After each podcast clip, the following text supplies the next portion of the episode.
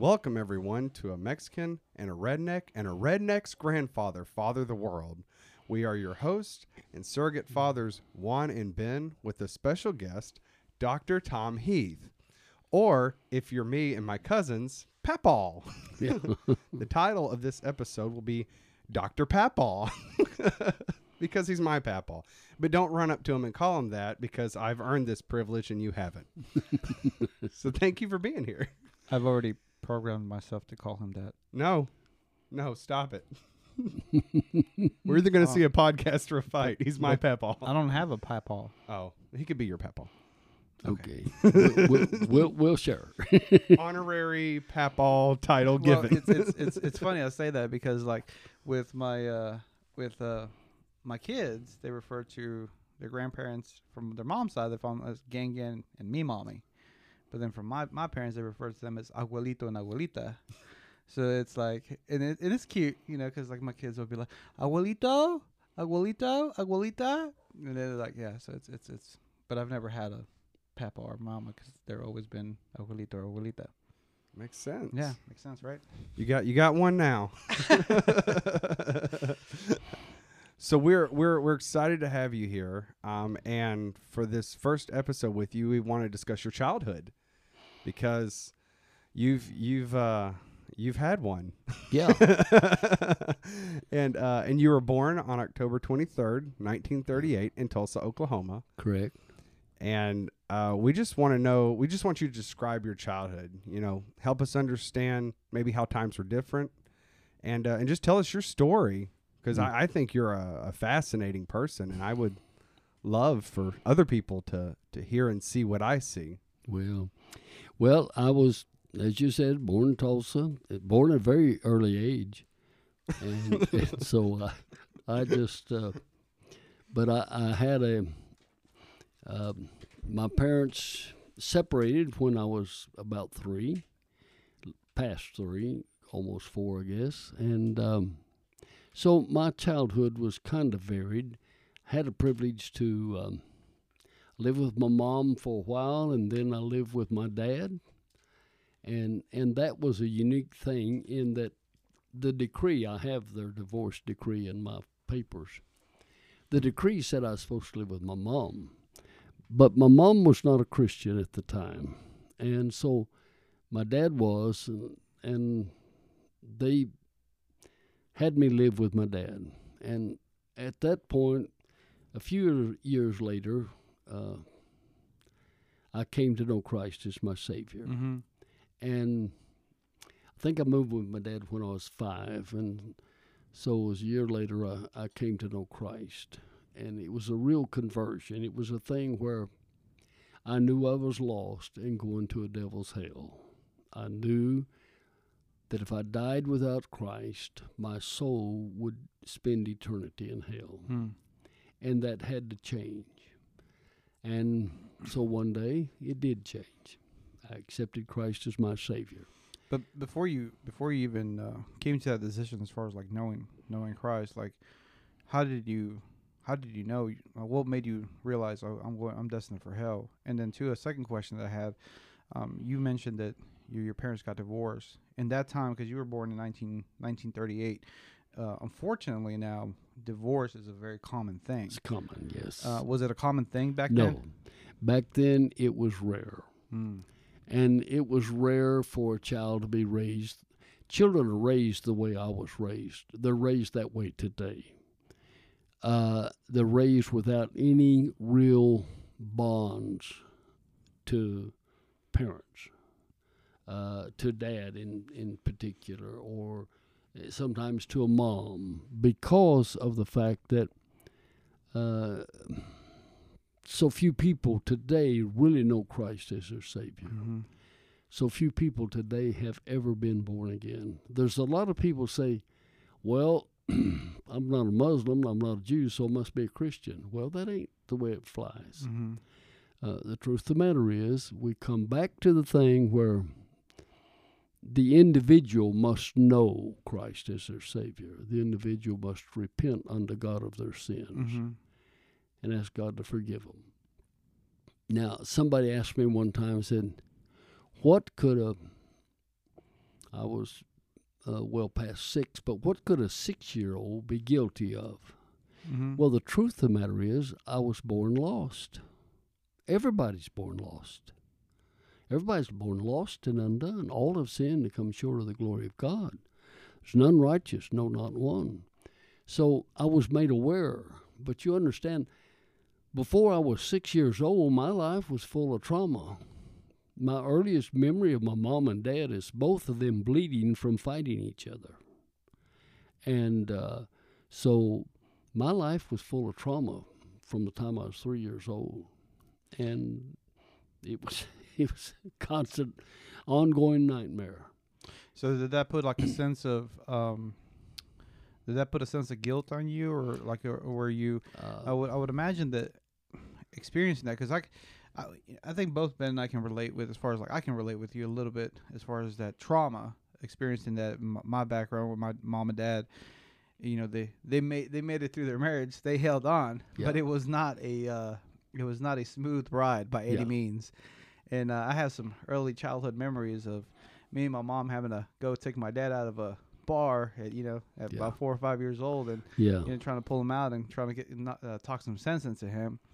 And um, you know, it's like, you know, it, and it's funny because I can remember as a little kid just knowing that this is wrong. yeah, This is wrong. And I would imagine that you had the same sense as far as like you knew this was wrong, but you know, it's like it, it, it- when you're you're young, and I, I find myself with my kids, they're trying. Their words are limited based on their feelings. Yeah. They may be feeling something, but because they have a limit on their words, they're not. They don't know how to describe it. can't they, they can't express themselves Mhm. So in a way that uh, most people could understand. You, as a parent, can see what they're going through. A parent who loves their children um, can see without the child saying anything, can see it in their face. The difference is, in my case, because my parents blamed me for their divorce, neither one of them particularly liked me. Mm. They didn't throw me out with the bathwater. So that was good. But they didn't particularly care for me. My sister was, quote, the model child. I was the model mistake. so, I mean, I got in more trouble trying to do good. Um, people didn't understand my brilliant mind as a child. but the truth of the matter is, as a child, I knew what was going on wasn't right. I knew it wasn't right um, for my mom to live the way my mom was living. Uh, my dad was living a Christian life from um, he didn't get saved until I was, uh, I guess I was three. He didn't trust Christ till then. Prior to that, both my mom and dad drank heavy, fought each other. Um, my mom was um, part Indian, and when she drank, she became violent. Uh, my dad was just a violent person. And um, the remarkable truth is, God convicted my heart of my sin because of the Word of God. I heard the Word of God as a child. And being the kid that was always making mistakes and being the kid that always got in trouble made me know that I was wrong. I, I don't like to admit that I was wrong. Uh, I would like to tell you that I was a perfect young boy, you know, who everybody really did like. Well, um, I would like to tell you that, but that ain't the truth. And so the reality is sin became prevalent. I knew of sin. I saw it. And I saw the results of sin from the experience with my parents. Mm-hmm. I told my dad one time I remembered him whipping me with a razor strap. My dad sat there for a moment, tears swelled up in his eyes. He says, There's probably no reason in the world to whip a three year old with a razor strap. You know. But that was my dad. He's just a violent man. He he said that to you. Sir? He said that to you uh, as far as like there's no Yeah, reason. Okay. He he said there's probably no reason in the world to whip a three year old with a razor strap, and um, and you know what a razor strap is. I know. Okay, it's a wide piece of leather, about two and a half, three inch. No, it's more like four inches wide. I was just gonna Google it after. It's what- well, it, it it's what uh, barbershop uh, guys used to use to strop their straight edge with. Ah, okay, okay. And so uh, my dad used straight edge at that time, and he used has a razor strap to strop the razor. So he said probably no reason to whip the child. So I went through a lot of trauma as a little boy, and then. But that trauma made me come to realize that I was a sinner, Mm. hearing the word of God. So I trusted in Christ, and um, I lived the rest of that year with my dad, and then I went to live with a family in uh, south of Weatherford. Their names were McQueens, and um, I spent the whole first year there, and we lived in with all the modern conveniences that anyone could want. You know, we had.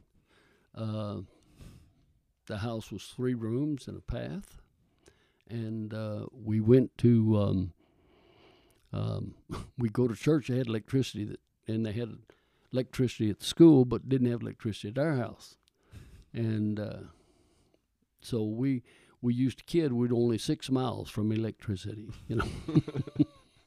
so, but they were good people. and They were good to me, and they provided a place for me to stay. Uh, they taught me how to chop corn. They taught me how to drive a team of horses. They, they taught me how to clean out a chicken yard. They they taught me a lot of stuff, you know. But they they they also when I brought my studies home from school, uh, they'd help me with my studies. So, so during this time that you're living with this family, I'm assuming this is this is a, uh, a solid marriage, kids, wife. I mean, no, well, there's solid marriage. They're an older couple. Uh huh. their their children already grown, and they just allowed. This will sound harsh, but they allowed my dad to dump my sister and I on the dump. Yeah. Well, and the reason I asked that because it's you know nowadays that's very common. You Yeah. know, it's you know uh, which is a very unfortunate thing that we live in a society where, um, even within the Christian community, mar- you know, divorce is just it's just, um, And children are disposable. right. Um, and it- and then yeah, even even even anyways, don't get me that down that trail. Um, but at this time, because what what year what year was it? What, what age were you at this Uh, time? When I moved in with them, I was six. Six. So this is I hadn't uh, started school. Yeah. So you look looking. You, it's like 1944, and then m- divorce. You know, abandoned kids. I mean, what what what typically happened to kids in that time if they didn't have parents or a mom Well, or dad? I don't know about all kids, but I do know that I went to um, after I lived with them for a year, and by the way, I passed the first grade Mm-hmm. with. I mean, I, it's flying C's. It's Yes. My kind of people. yes, sir. Hey, I mean, hey, you know, you, you joke about that, but today's standards, you'll probably be looking at straight A's. well, could be, but anyway, they. Uh, but anyway, I, I spent the next summer between the first and second grade at Lena Pope Children's Home in Fort Worth. It's on Camp Bowie at the time.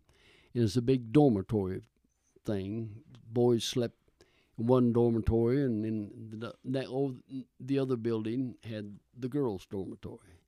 And um, there were a lot of kids there in the same or a similar situation. Not all of them because of Some of them were there because both parents had died. Some of them were there because one parent was had died and the mom could not support the children, so they were there to uh, until the mom could get back on her feet, and they'd stay there for a year or so. Most of them were temporary.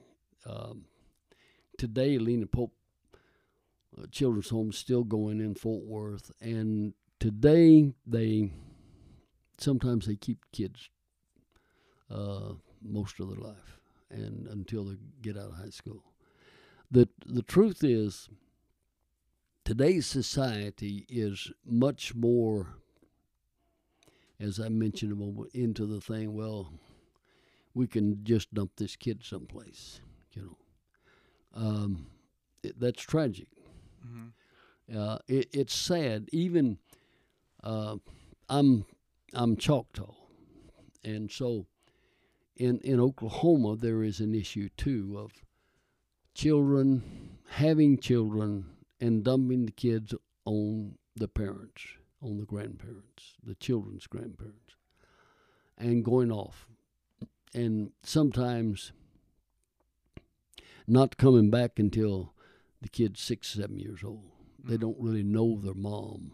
They don't know their dad. Uh, that's that's that's an issue that the chief of the Choctaws is working on big time to try to correct that. Teach kids not to have kids, number one, and then teach them if they do have children, be grown up enough to to raise the kid, you know. So, you know that just. Uh, but in, in in my day, that was it was so abnormal that sometimes people would ask me, "Who do you like the most, your mom or your dad?" I'd look at them like a calf staring at a new gate. I mean, who makes a decision like that? You know, you just don't do that. You love your parents. I I knew this is not a, a childish thing, but my sister admitted this. I knew my parents liked my sister more than they liked me. But that didn't change my love for my parents. I love my dad, love my mom. Um, it was the kind of thing where they didn't have to love me for me to love them. Mm-hmm. Mm-hmm. So, uh, but nonetheless, I lived in a children's home for a while, moved in, and I had a, a, a pair of kind of ragged, it's summertime, but I still had some jeans that had worn through the winter. And, uh, but most of the clothes I had were short pants, and I didn't like them. Just, you know, kid. So, when when it came time to leave, they said, "Go get your things." Well, I went and got a box and put like three pair of jeans in there that fit me, and four or five shirts that fit me out of a a chest of drawers that had everybody's clothes in it. You just you know, and so they said, "Is that all you had?" I said, "That's all." Oh wow. I didn't I didn't want those short pants. mm-hmm. So anyhow, um, moved from there to live with a family in in uh, uh, Hillsboro, Hillsboro, Texas, down south of Fort Worth, about thirty some miles, and I lived with them for uh, what was left of the summer. Started second grade there, and uh, they were good people. We lived right next right next to the railroad track there and the troop trains would stop there to get water and oil. And so the guys would get off the train and we just speak to them. They couldn't walk away from the train, they had to stay right there close to the train, but we'd speak to them and talk to them. Now, was this for the the rebel soldiers or the Union soldiers during the Civil War? You just after the Civil War? Oh, okay, I gotcha. You- yeah, a little later. It's during the Second World War. Oh, okay, I yeah, gotcha. yeah, that war. I'm not good Uh, at math. Yeah, well, Numbers are hard. There's a they, the Civil War still going on. no. so Well, in Mexico at that time, there was a civil war going on. That's that's why I asked it. The 1940s? Yeah. I didn't know that. we had I had don't a, know anything. I don't know anything about your country. they, and uh, then I moved to live with my mom around Christmas time, uh, just after Christmas. It's easier for me to move for my mom to take my sister and I after Christmas. That way, didn't have to worry about the Christmas. You know. Gotcha, gotcha. So, so at, at this point, you you live with your parent, you live with your dad for a short period of time, Yeah. and then you at this point you've bounced around from two different homes. Yeah. Is that correct? And now now you're going into living with with your mom. What Yeah. age? What age were you at this? Um, I was in second grade. I was eight years. Eight years old at the yeah. second grade. Now, um, had you did you have contact with your mom in between this period? No, but my mom and dad stayed in contact. So what? It was a thing where my dad was moving. He moved to Illinois, and uh, he said, "You need to go get the kids." Yeah, I mean that's just about what it amounted to. Mm. So what was the what was the what was the last time you had seen her, or how long had it been since you had It'd seen her? been um, close to three years. Three years. And do you have Yeah. memories of, of, of like her as a as a Oh, young? yeah. Like, what's your earliest memory that you can remember of her? Well, I mentioned earlier, my earliest memories was my mom and dad fighting. Got uh, that was that was at three years old. Yeah, but but then I um, I remembered uh, during um, my dad they separated. My dad moved out of town, and um, I lived with my mom for about a year and a half. Mm-hmm. And so uh, I, I had we lived in the same house. Ironically, I remember the address of that house. so, but we lived in South Tulsa, Mm-hmm. and uh, they had um, a thing where uh, th- th- this does not sound complimentary to my mom, and I love my mom, but having to take care of two children put a damper on her lifestyle. And I mean, mom was an exceptional. When my parents were together, I can remember before my mom went to work in the bomber plant. I can remember my mom baking bread, Mm. fixing the meals. I remember the smell.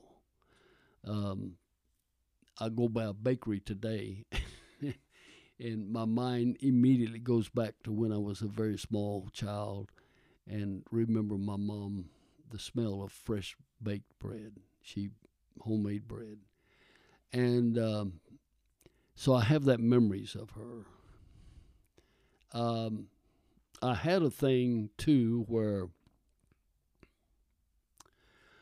um, is a thing too where I, unless the weather was bad, I had to stay outside. You know, Mhm. didn't want to be bothered. Yeah.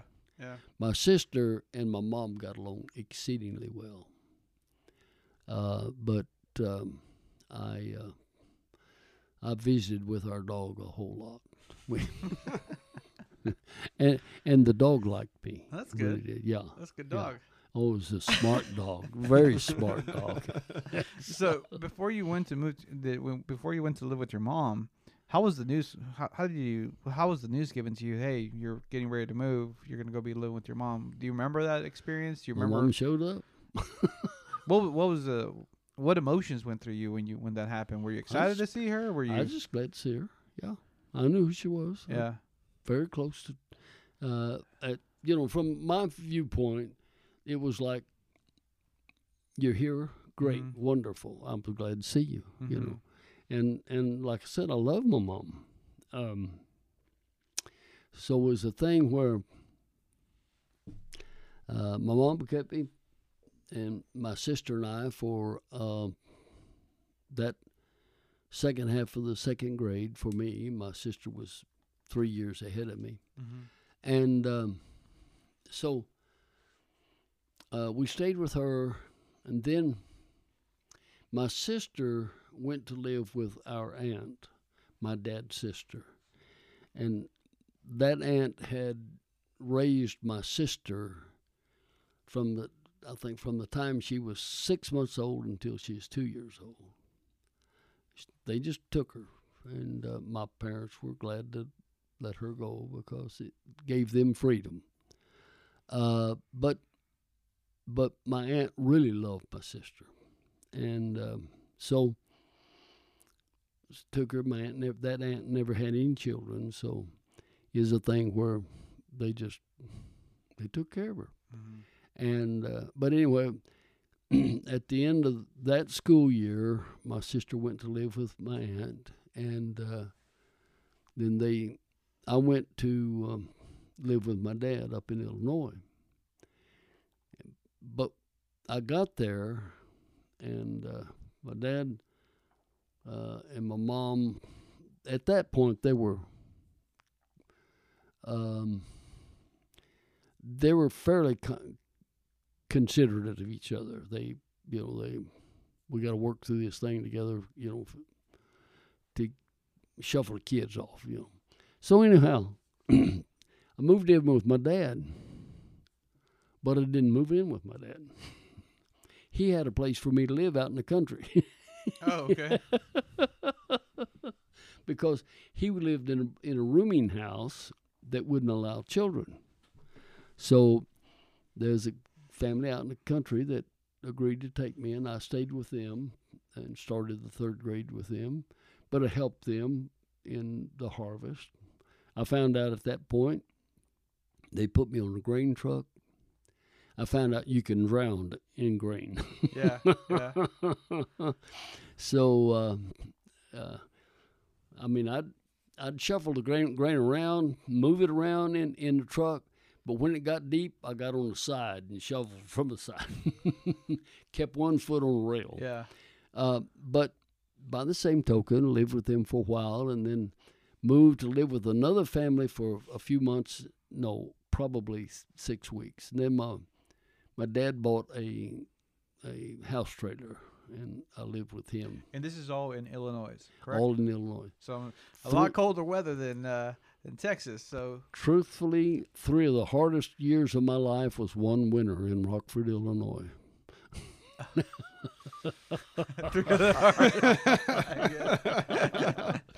we had we had a the house trailer didn't have indoor plumbing uh huh. So we had a common shower common bath common restroom. Very, there's only one trailer in that place that had indoor plumbing. Everybody else used this common restroom. And uh, you know when it's 20 below zero and you run into the restroom you really trot quickly. And so uh, uh, you get it was kind of warm in there you know the boiler was in there so but I spent the third grade finished the third grade there and then um, at that point i don't know long about the spring of the year my dad had to go to virginia and uh, so i spent about 10 days by myself and but I could cook and I could take care of myself. And I had a job at the grocery store, so I had money. This is third grade. Yeah. Okay. and uh, Does that make you like nine, yeah, ten, something like that? Okay. I was nine, uh, probably going on a mental age of about four. But anyway, no, Mhm. I just, seriously, I probably was ahead of my myself, you know, from the standpoint of maturity. Uh, the maturity factor in my life came early because of necessity. And uh, in fact, when I turned 40, I said to my wife, Can you believe I made it to be 40? She said, Tom, you've been 40 for the last 20 years.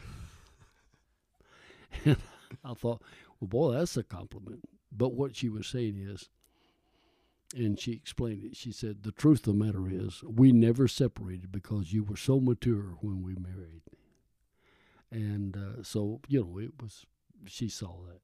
That's a good compliment. Well, I, I can only imagine that because I'm I'm I'm listening to your story, and you know, my childhood was not the most. Uh, it wasn't the greatest childhood. I'm the I'm the I'm the oldest of six in my family. And between me and my sister, there's a six year difference. And then all my siblings, it's my next brother's nine years, and then 12, 15, 17 years difference. And um, just from the experiences that I had as a child, it had it, it it made me to grow up a lot faster. Correct. And my one thing, uh, a safety mechanism that I had to imply implement myself was to grow very callous to my feelings, to not allow my feelings to control me Mhm. and dictate me. Because when you are in a state of survival, if you are relying on your feelings, you know you're going to die yeah. you're gonna die. So you have to be very in tune as far as what facts and what's actually happening Absolutely. to actually survive. So I'm listening to your story and I'm thinking, I'm like, man, you, um, if you were to compare you at nine years old and a nine year old today, it's it's you, you, there's a mile long difference. oh yeah. You know, it's you you you'd probably be talking to uh, an adult in our in our standards now. You know, um, one of the issues that we're having now in this in society is that you know Ben and I were part of the millennium generation, and one of the um, jokes, but it's not really a joke because it's unfortunately it's very true, is that how a lot of millennials are still living with their parents. You know, it's uh they haven't moved out, and it's like, but for you, you know, you've been on your own, and uh, but one question I keep uh, I, I, I, I've been meaning to ask you about this. So during this period, you know, your your father was present, your dad was present. You know, you knew about him. Yeah. You know, but you didn't. It doesn't really sound like you had a relationship with either your mom or your dad. No. Um, during this during this these developing years, who do you consider your father to be? Or well, the irony is, in, in your situation, you look for survival. The irony is in, in my life, what I did is listen. And I listened to people and I saw reactions. So my way of survival was try not to do the wrong thing and try to survive. Um, I knew that there was no there was no quote home to go to. There was no place for me. So I had to do the best I could, get along with whoever I was living with in an effort to have a place to stay. And for me, it was to have food to eat. you know, that was probably more important than having a roof over my head. But, but truthfully, um, like the ten days I stayed by myself, um, how old were you when this happened? I, I was nine, and thing about it is, people ask me, "Was I afraid?" I said, "No, I wasn't. as- I wasn't scared. The only thing that bothered me was the spring of the years when gypsies came out of Chicago, and they'd come through trailer parks and go into people's houses, you know, to help them with their Belongings. Yeah. well, they'd help relieve them of their belongings, but they would, and you know, I had the only thing I really had was a train set and a radio. So I didn't want anybody to get my train set. But We we call that mandatory donations to the needy. yes, well, what the, what that really is, is but that's or that's the- theft in a court of law. It depends Yeah. on who you ask. It depends on who you ask. Uh, but they they were notorious for doing that, and at that time, this is you know forties, late forties, and so I uh, I was afraid of them coming coming through. I didn't know how I was going to keep them from coming in the house. I didn't realize you did it. You just don't answer the door. no, but at, you know, at that age, that, that that that didn't hit me. Yeah. So, uh, but that's the only thing bothered me as far as cooking. I cooked for myself, and I took care of myself, and there wasn't a problem. Um, now I had uh, some people in the trailer park that would. Uh, one family uh, sent their children over one day to see if I was okay because I hadn't been out that particular day, but I'd been didn't feel bad. I just or wasn't sick. I just didn't feel like getting out, and uh, So I mean, it's like a Saturday something. Uh, I didn't work at the store except five days a week, and so little convenience store that's close, right next to the trailer park. Is a pl- they call it the boat It's built like a boat, and so. But anyhow, other than that, you know, I was fine. I didn't didn't worry about that as long as there's food, and uh, they didn't drag the trailer off. Well, I was fine, and so. But the strange thing about it is, um, other people thought it's you know odd that I stayed by myself. To me, it's okay. You know, it, I didn't find anything wrong with it. I just did it, and I know. Um, of course, my mom was always critical of my dad, and she heard about it, and she made a big issue of it. I said, "Mom, I made it." You know, just, that's that's all I could say. I couldn't argue with my mom, and I didn't like her to criticize my dad, and I didn't like my dad to criticize my mom. Mm. But um, be that as it may, is the thing where I finished the year there, and uh, my mom and a fella she was married to came and got me, um, and went back to Tulsa. Stayed with my mom and uh, her husband, and my sister came back to Tulsa also. She rode the bus from Arizona uh, back to Tulsa. Twelve year old girl riding the bus by herself. But uh, anyhow, and she as brave as she could be. But anyway, uh, we lived with them for a while. Lived in a surplus Red Cross Army tent. Mm. it's a hospital tent, and it, but it's big. It's two poles. Yeah. So uh, it it was um, a large space. I told my granddaughter lived with me for a while, and I told her that um, we made an effort to keep that floor just linoleum, old pieces of linoleum over sand. We made an effort to keep that cl- cleaner. than she made an effort to clean. But the truth of the matter is, go down to the creek and take a bath, and uh, stayed there. Then moved over to um, Stillwater, Oklahoma.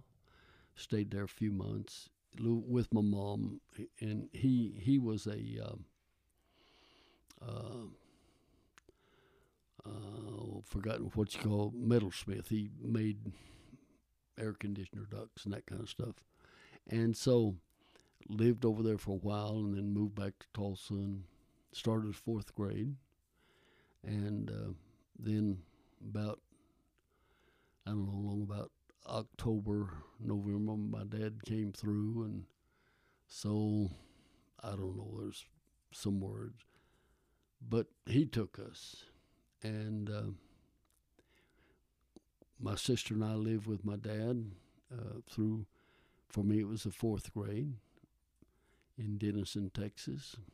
And we went to um, a school. It's called Golden Rule School, and uh, we lived there and finished school. I uh, I was very close to the teacher, about a foot away from her most of the time. She used a ruler quite often. so She just wanted to let you know she was still there. yes, That's all it was. wasn't that I was a bad kid. It's just No. that she wanted to show me how to use Yeah. a ruler. And so, but you know, it's one of those things. And um, then uh, moved from there to to Florida again, living with my dad, and uh, lived in Florida for about a year, and uh, Alabama first. I stayed with family in Alabama. They they, they were neat people, and uh, for the sake of me, I've lost their name, but stayed with them. And they had a boy that was about a year older than me, and then they had two older boys. So four of us slept in the bed. The two smaller ones slept at the foot of the bed. the big boys got the head of the bed. they got the pillow, but no, we had pillows. But um, I stayed with them, and, and you know it's back in a time when uh, you stay out in the field all day. I learned to skin poles there, and uh, we did other work on the farm. Uh, you know, it's the thing you go out early to milk, and you know it's going to be a rough morning when you stepped in something warm. so, eh, but and they were very nice people. They live. They let me live with them for most of that summer, and then uh, we moved to, down to Pensacola, and lived in Pensacola for a while, or most of the third grade. For me, it's third grade, and then after that, I um, moved back to Tulsa, and uh, after I lived with my dad for a while in Tulsa, then my um, I lived with my mom. She she lived in Tulsa too, and uh, my dad moved. I don't really know where he moved to then, until later I found out he's in Houston, but he moved and I lived lived with my mom. Finished out the sixth grade there, and then through a chain of events, I moved to Arizona to live with this aunt that took care of my sister so much. She is already out there. My sister was, and so moved to Arizona with them, and uh, I learned to hang sheetrock out there. Oh, wow. And uh, I, I went by a place a guy was building a house, and he was kind of struggling to get some some rock on back in Arizona at that time. Was using rock lath. It was sheetrock had holes in it, and it's hard to get up to the ceiling. And he was struggling with a dead man, so I just helped him, Mm-hmm. and I helped him the rest of the day. He said, "You make a pretty good hand. You want to come back tomorrow?" I said, "Yeah." So he just paid just for the clarification of our listeners, a dead man is not a person who is actually dead. Yeah. Because that would be hard to work with a dead anybody. Well, you know, A dead not- man is don't a tool. cooperate. They- It's a nickname for a tool that helps you put sheetrock that's up. that's it. Okay. Right. I'm but sorry. It would be a more interesting Yeah. story if there was an actual Yeah. dead person. No, it was just a, a, a stick with a, a two before with a two before nailed to the top of it, and Yes. you used it on the end to raise sheetrock. so, But but he paid you. yeah, okay. How old, how old were you at this? At I was this time? twelve, Twelve years old. and uh, so I learned to hang sheetrock, and uh, man, he he was glad to have me, you know, Yeah. I worked cheap, number one. Yeah. but then I did the work, and uh, I learned to hang sheetrock. Learned to we put up rafters. I mean, we we did the stuff that needed to be done, and the the rafters we put up. He already had the seat, the the roof on it. the rafters that we cut were for a porch that they were building Uh huh. To to fit the house. So let's let's uh pause for a second because you're 12 years old. You're hanging sheetrock. Before this, you're living in Illinois. You're working at a convenience store, hmm right? And well, so at at 12 years old, how many jobs have you had? Oh, I just just working in field and and the one at You uh, you you you worked in the field. You picked yeah. was it cotton or you, where were you picking? Well, I picked cotton in Alabama, yeah. Uh huh. It- but a picked late cotton is three cents a pound. Yeah. Uh, but um, I, while I was in Tulsa, I worked at. Uh, you back then you couldn't get a Social Security card till you're 12. Uh huh. So I worked at um, Tulsa Oil Gas Journal uh, At what age? at as 12. 12 years old. Uh, and I, uh, what they wound up having me do was take the the raw magazine is a magazine put out for the oil and gas industry. It is about the size of um, National Geographic Hmm. and slick paper, four color. I mean, it's beautifully produced work. and uh, they had it come off, and it had all the the material overlap material, and they put it through a cutter. That you, they had a man that that stacked it, and then he hit the, or the other fella hit the cutter, and then I got it off of there, and moved it to another stack, the trimmed material. And at 12 years old, I did that all day long. Oh wow. Yeah, so like- so Now we talk 10, 12 hours. yeah. So by Yeah. 12 years old, you've gained more life skills and more experience than the average 30 year old today. perhaps, but you understand they didn't. my parents nor anybody I lived with believed in anything like an allowance. I had, if I was going to have money, I had to work. Yeah. But you know, it's it's it's amazing. I'm hearing your story, and one thing that intrigues me is just, it's just I just find it so fascinating. It's it's um there was provision. It was based off work. You had to work for it. Yeah. Um and you were busy. You Yeah. were you were a busy young man. You you didn't you didn't have time to be depressed. Well, You know? you know, the, the truth of the matter was, I I was not privileged to feel sorry for myself. yeah.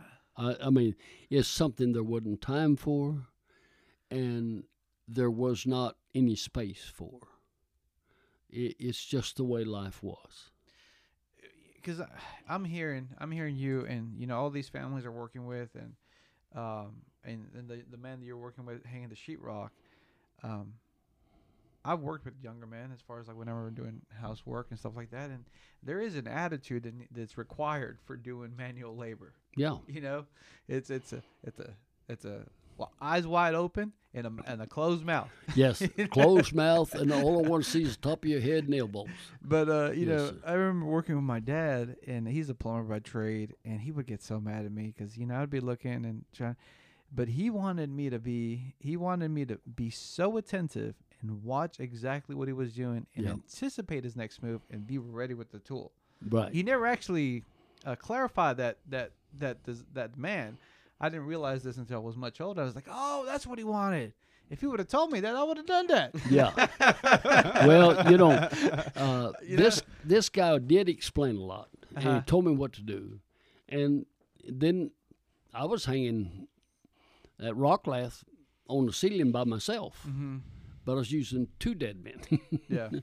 I've, I, you know, I, I put a sheetrock up and the dead men up against it, and then take the other and raise it up to the back, and then start nailing it. Um, you know, I just I didn't use a heavy hammer. You just you know just sixteen ounce. Mm.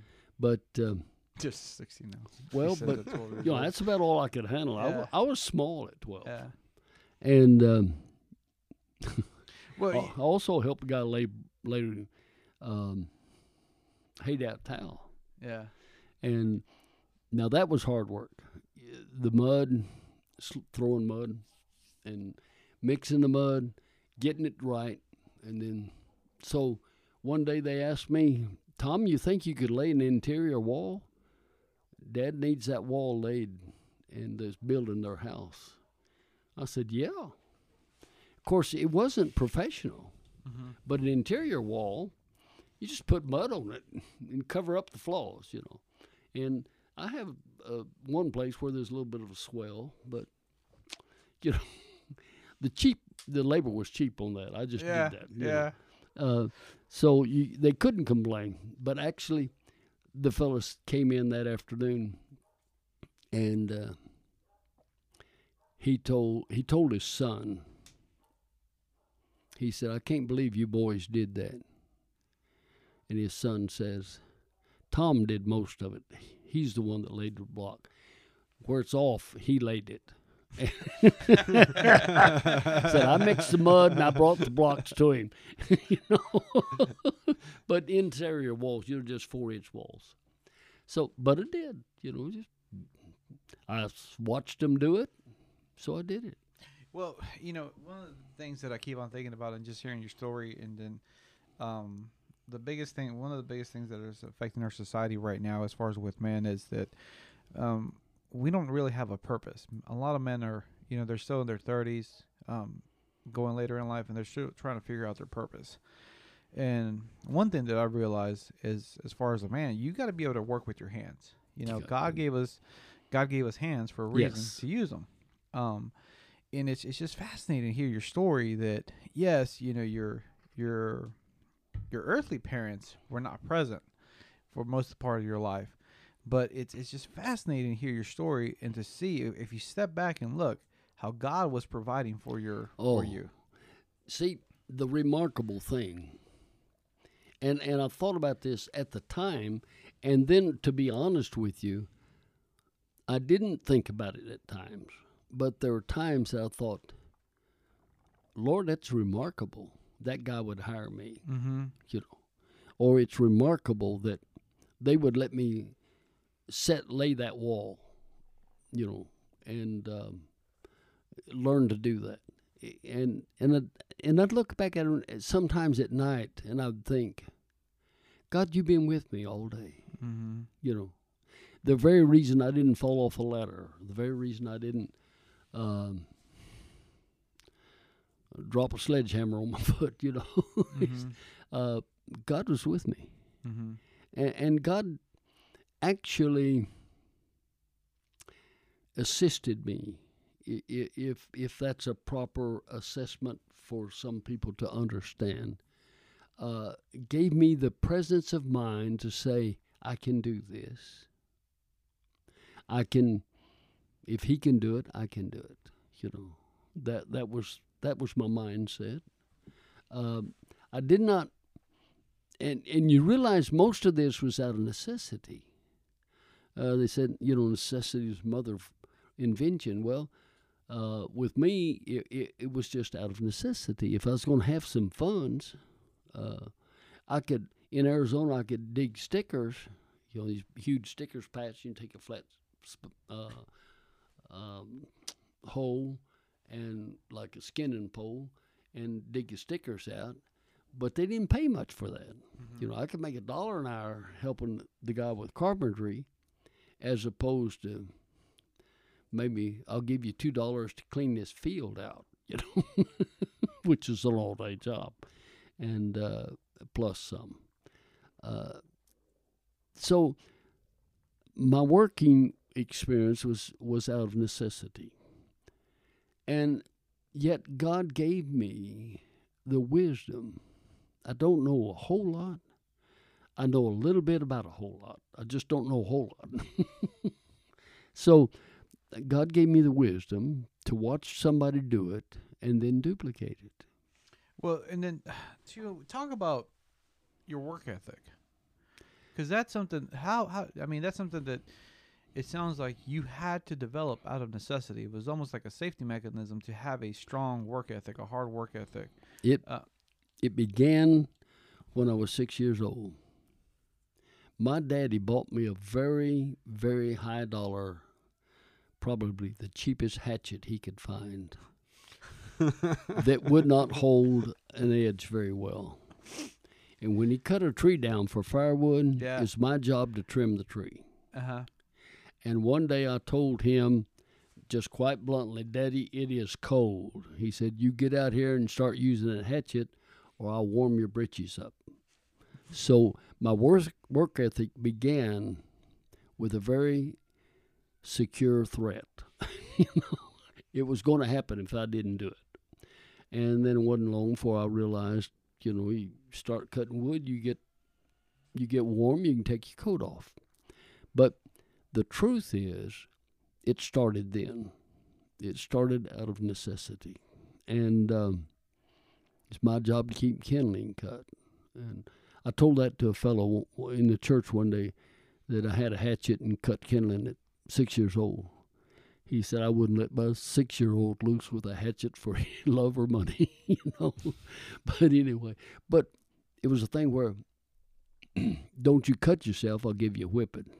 Yeah. I- I'm serious. yeah. no, no, yeah. You know, it didn't matter. Cut your toe off. I'm still going to whip you. yeah. You know. Better not hurt yourself. yeah.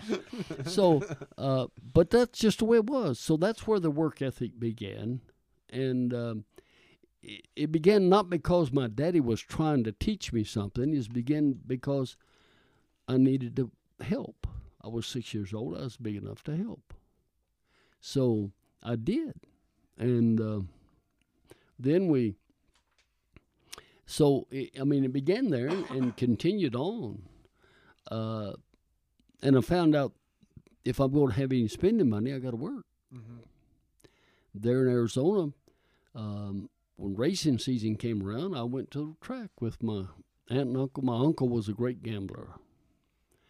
He did his best to support the racetrack. He, I mean, he, he worked all week long to support the racetrack. and uh, Well, but somebody had to do it. somebody has to sacrifice. Absolutely, not everybody can be a winner, but uh, no, he they let me live with them, so I, I, I always appreciate them.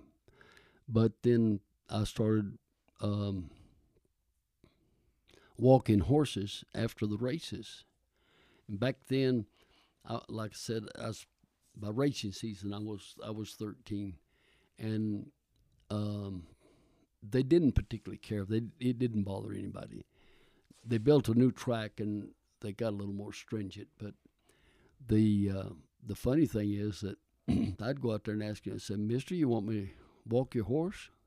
And walk a horse for 30, 40 minutes. You know, sometimes they'd give you a couple of dollars. Sometimes they'd give you five dollars. You know, just which is a lot of money back in the Yeah. So um, I did that. And then we moved up north on North in Tucson, North First Avenue, which is right across the river from the racetrack. And there were horse barns there. And I learned the muck stalls. And this is so. This is when you're 13 years old. Yeah. Okay.